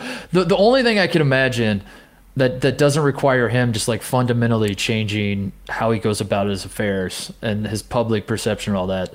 Isn't he great at the Ryder Cup? Isn't that like part of his thing that he's like he's almost Captain America? Yes. Maybe he just like continues to just chip away at that. Like he just keeps representing America at a level that's that we've never seen before. We're like, we just get to a point where we're like, at least those of us in America, we're just like, I can't deny it anymore. I love how much glory this guy brings to the country. That's true. Maybe that's it. Or I don't know. He could go the A-Rod route.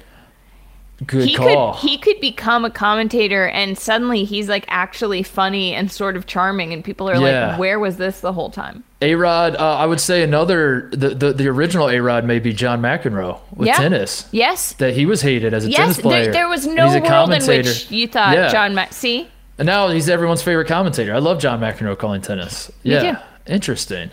Maybe that's he was the great in that Mindy Kaling Netflix show.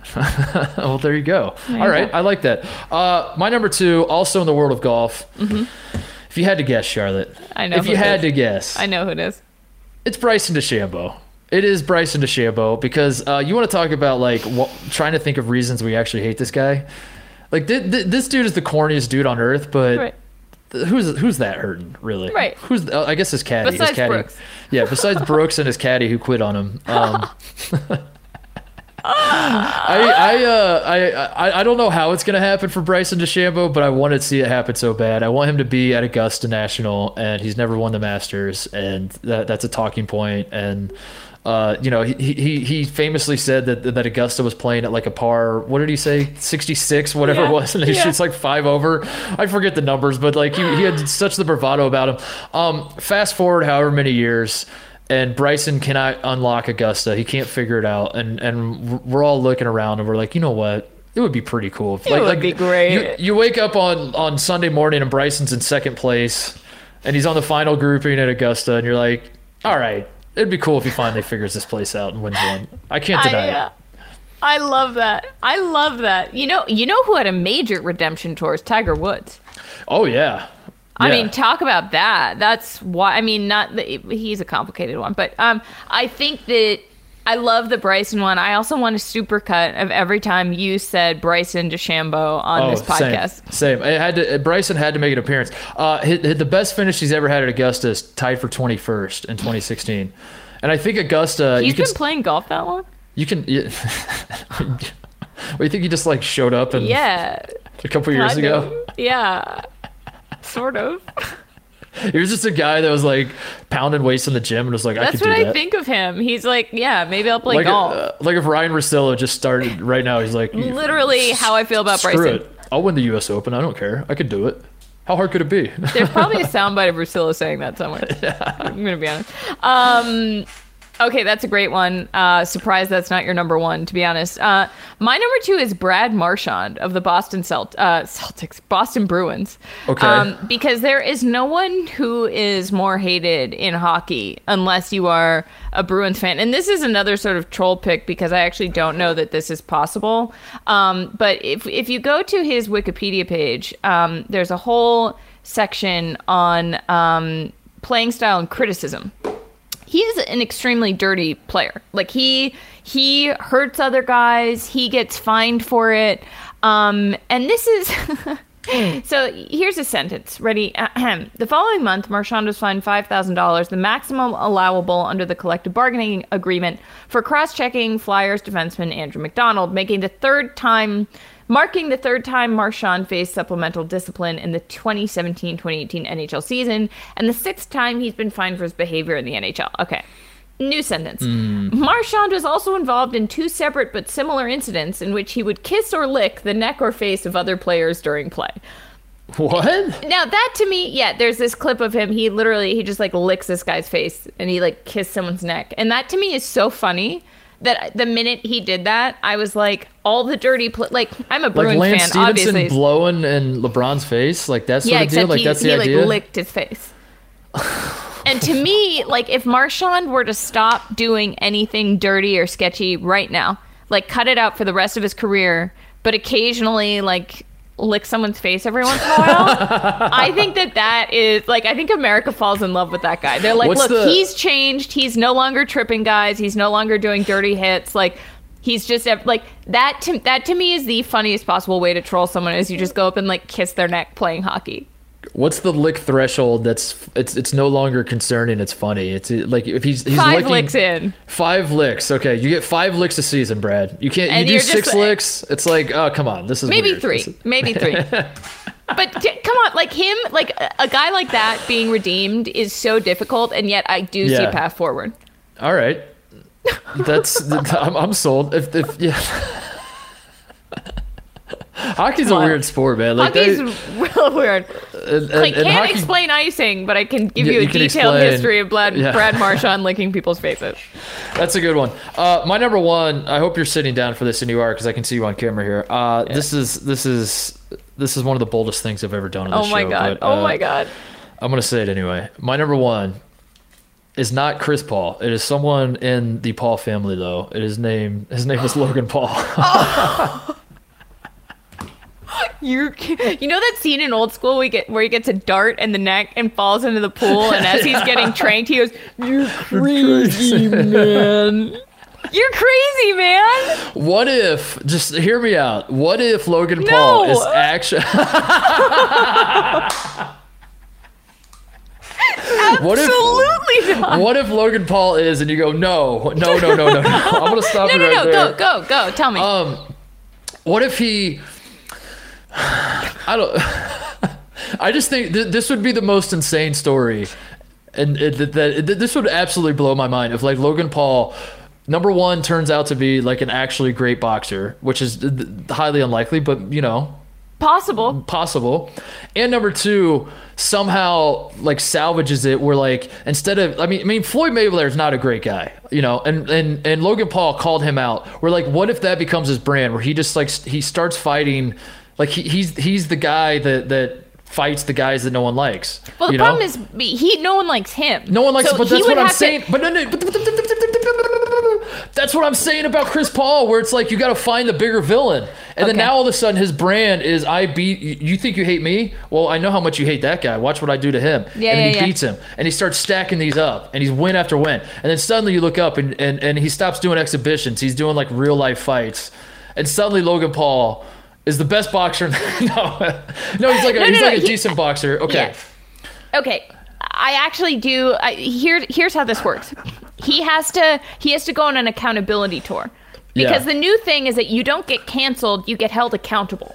And if you apologize for your past mistakes and make a concerted effort to be better and make promises and then follow through on that, people are like, okay, we will accept your apology and give you the benefit of the doubt in thinking maybe it is possible that you have changed, and if you don't screw up again or do something shitty again, we'll let you be redeemed, which is kind of all you can do, because you can't like, people aren't going away. If you just say you're done forever, then they lean into being worse. Right. But if you say, hey, there's a path forward. So if Logan Paul like does the whole accountability thing and then just calls out and starts boxing people who are even worse, like, oh my god, there's it's possible.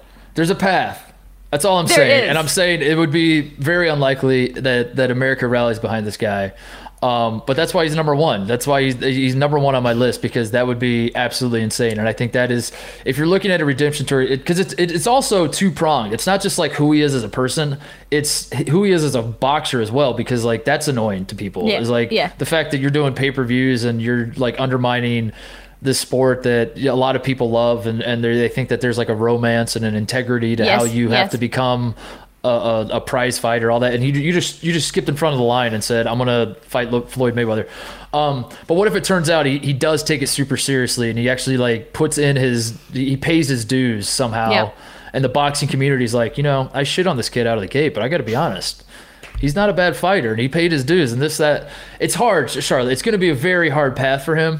But I think the path is there. It's going to be very hard, especially because he has done, I'm pretty sure it's him and not his brother, he's done like bad things to women. And it's like, okay, that to me, that's where I start being like, you know, you're done forever. But, you know, if someone's going to keep on existing and they find a way to, you know, like start a charity and be better, it's like, I'm probably never going to like the guy, but I might give him as much as to say, like, okay, at least you're trying, or at least you're doing. And again, what if it's him versus a guy who's done even worse things to him?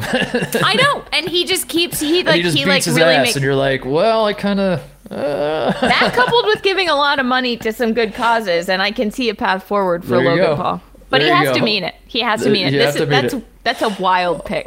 But I see where you're coming from. Okay, my number one is not quite as wild, but... It's Kyrie Irving. Ooh, okay. Because he's won a championship. Has he won two? He's won one. 2016 with the Cavs, so it's not like he doesn't have a ring. Mm-hmm. He rubs a lot of people the wrong way. People, you know, like you mentioned Celtics fans, you know. He has a great track record in terms of standing up for social justice and saying the right thing. I think people hate when he just decides to take a few games off, like the people who, I think that you can go either one way or another on him. I think that people who don't like him, though, or who thought like the whole flat earth thing, they were like, he just says stuff, you know, like it would be very hard for Kyrie to come back and have the Chris Paul narrative. Like, I would have a hard time looking up in...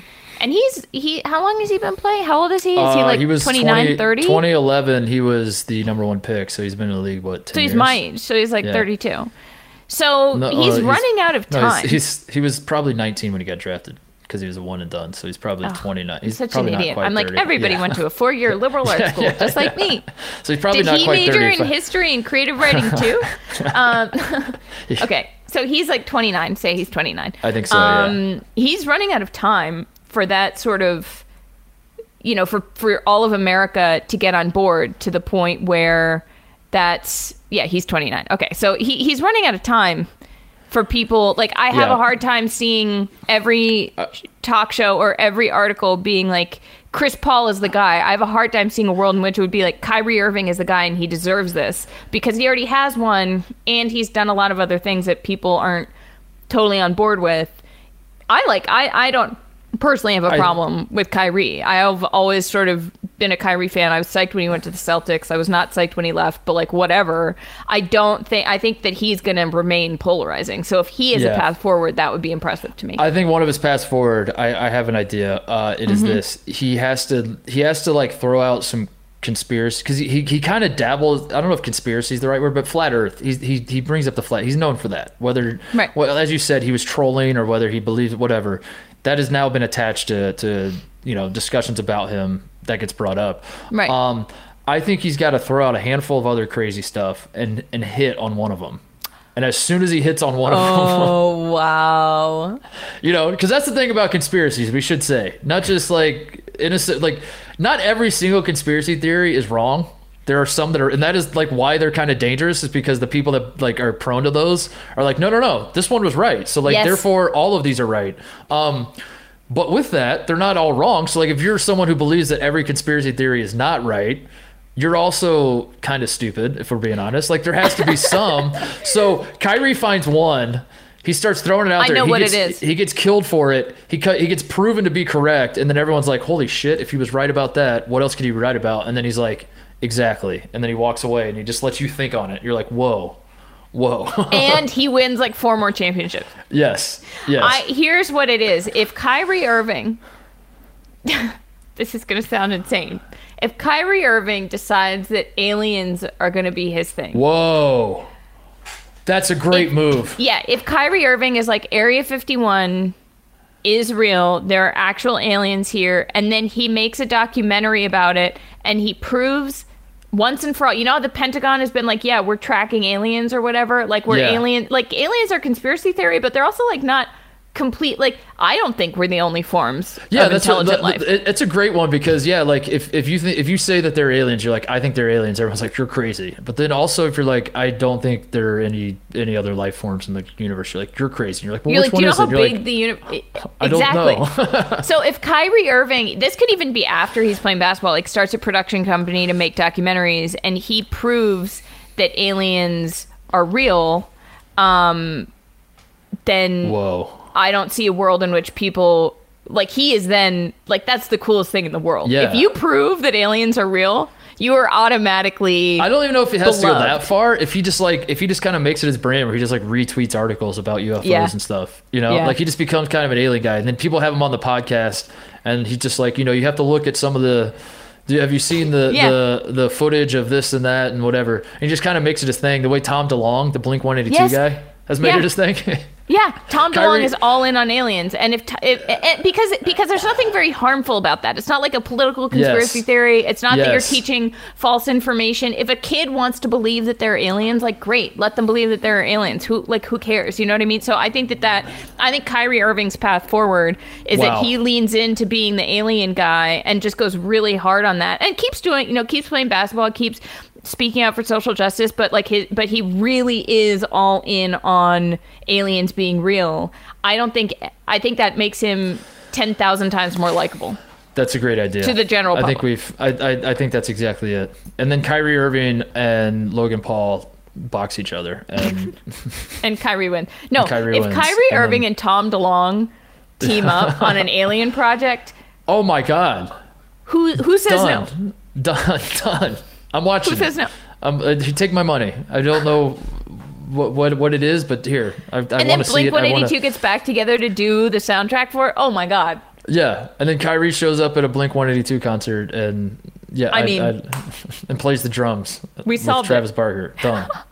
Boom. Wow. Anything else, Charlotte? Is that it? Is that the show? I think that was a good list. Any parting thoughts for the people? Any email requests? What do you want for emails?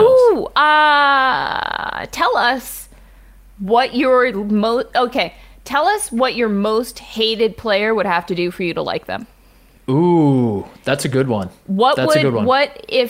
Take the player you hate the most and then email us saying what they would have to do to change your mind about them. I'm also curious what people in sports are irredeemable for reasons that don't involve crimes. Yes. Is there do people think anything like I don't care what LeBron does from here, I hate the guy and always will. You have to say why. Like if you back it up, we'll read the ones that are actually back it up.